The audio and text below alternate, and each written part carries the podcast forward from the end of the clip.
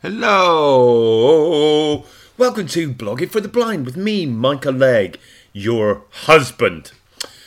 Um, hey, I'm going to read a blog uh, that I wrote on uh, Wednesday, the 7th of February 2018. Uh, and it is called Signal Virtue. And it goes a little something like this I was in a bad mood yesterday, but British Telecom really helped cheer me up. I've been in a bad mood for a while now, I don't know if you've noticed, and it hasn't been made any better by my worst enemy ordinary members of the public. As you know, everyone in the UK voted for Brexit.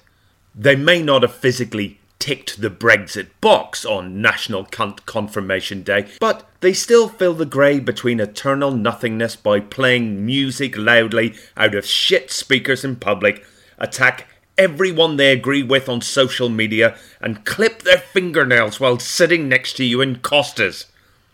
If that isn't separating yourself so that you can live by your own backward laws, then I'm a Dutchman.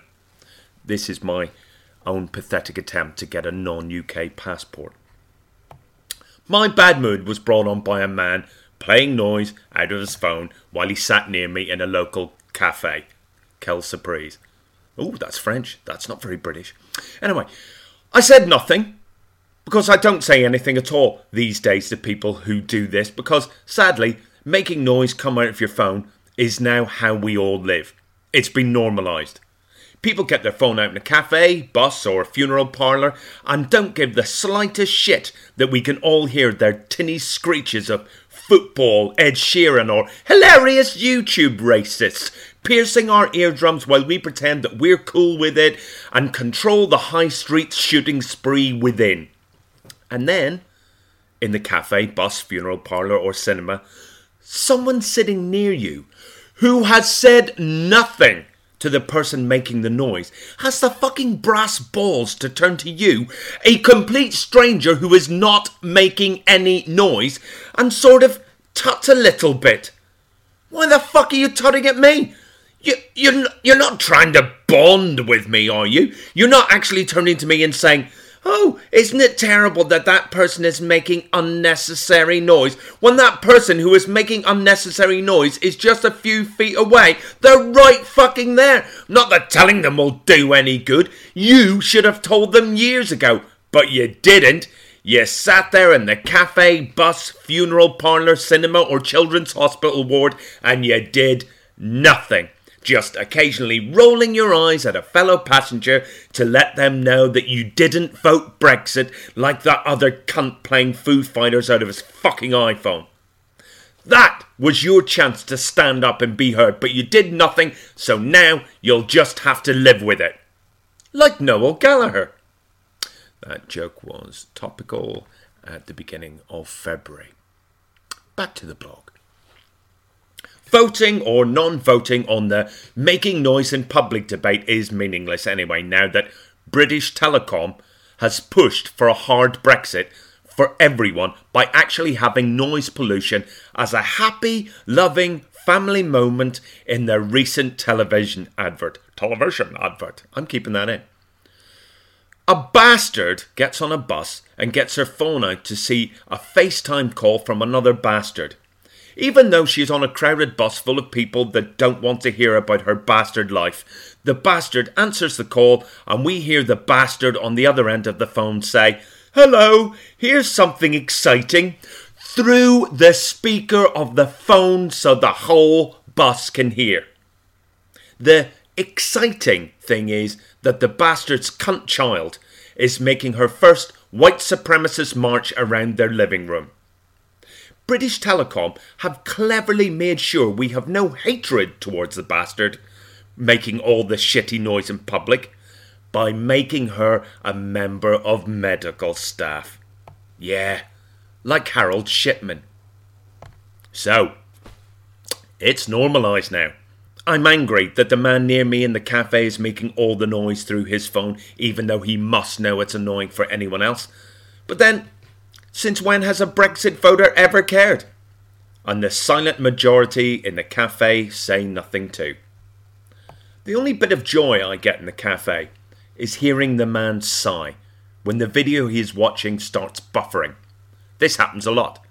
He sighs. He watches 10 seconds of Hitler pouring baby oil on his own bum. The video buffers and he sighs again. It goes on like that for ages. Sigh, Hitler, sigh. Sigh, Hitler, sigh. Then the sighs get angrier. He can't watch his beautiful Fuhrer oil up for Britain for more than 10 seconds without it stopping. I look at my phone. I can't even get a signal. Turns out that the only way you can get a signal to watch any Nazi propaganda is to connect to the cafe's Wi Fi. The man complains to the cafe staff that the Wi Fi isn't working. They apologise and switch the Wi Fi off and on again in the hope that it will help the man get his white noise, white supremacy fix. It still doesn't work for him, and he sighs heavier than ever. He sits back down and sadly puts his phone away.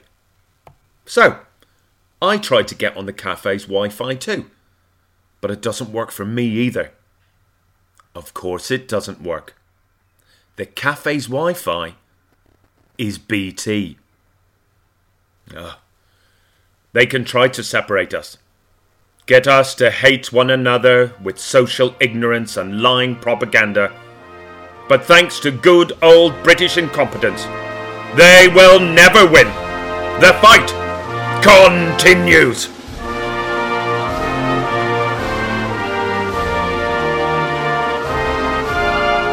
Thank you so much for listening to. I'm uh, sitting here today with my good friend Fen, uh, who is a 14 year old collie. I, I thought a little gap there might be excited. Uh, uh she's a 14 year old collie who um, I have known for about a year and a half.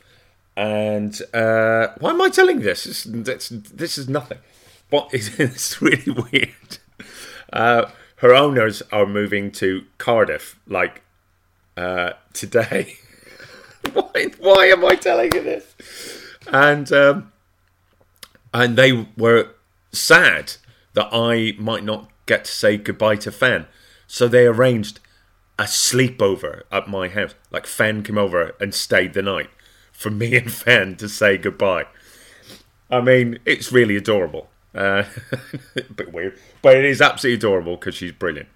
Uh, so, bye, fan. I guess you're leaving pretty soon.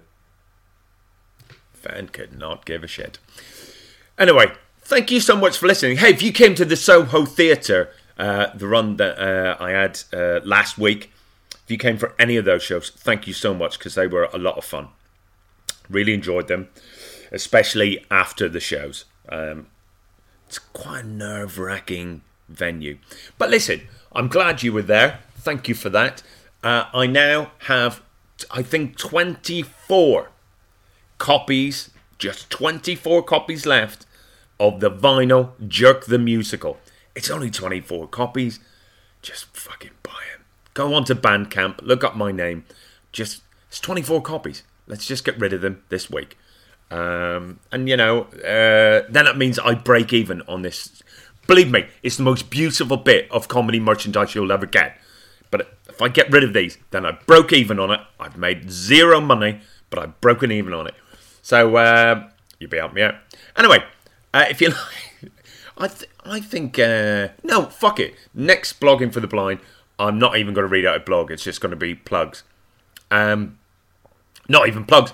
I, I was actually saying thanks for something that happened in the past. Here's a plug. I'm doing Machynlleth Festival, Machynlleth Comedy Festival, and I'm on this Sunday at 9 pm. Please come and see that. It's a work in progress show called The Worst Nurse on Earth, which will be the title of my new show. So come and see whatever it is I've got, and you'll be the first to see it. Anyway, I'm ending this now because I need to spend some quality fan time.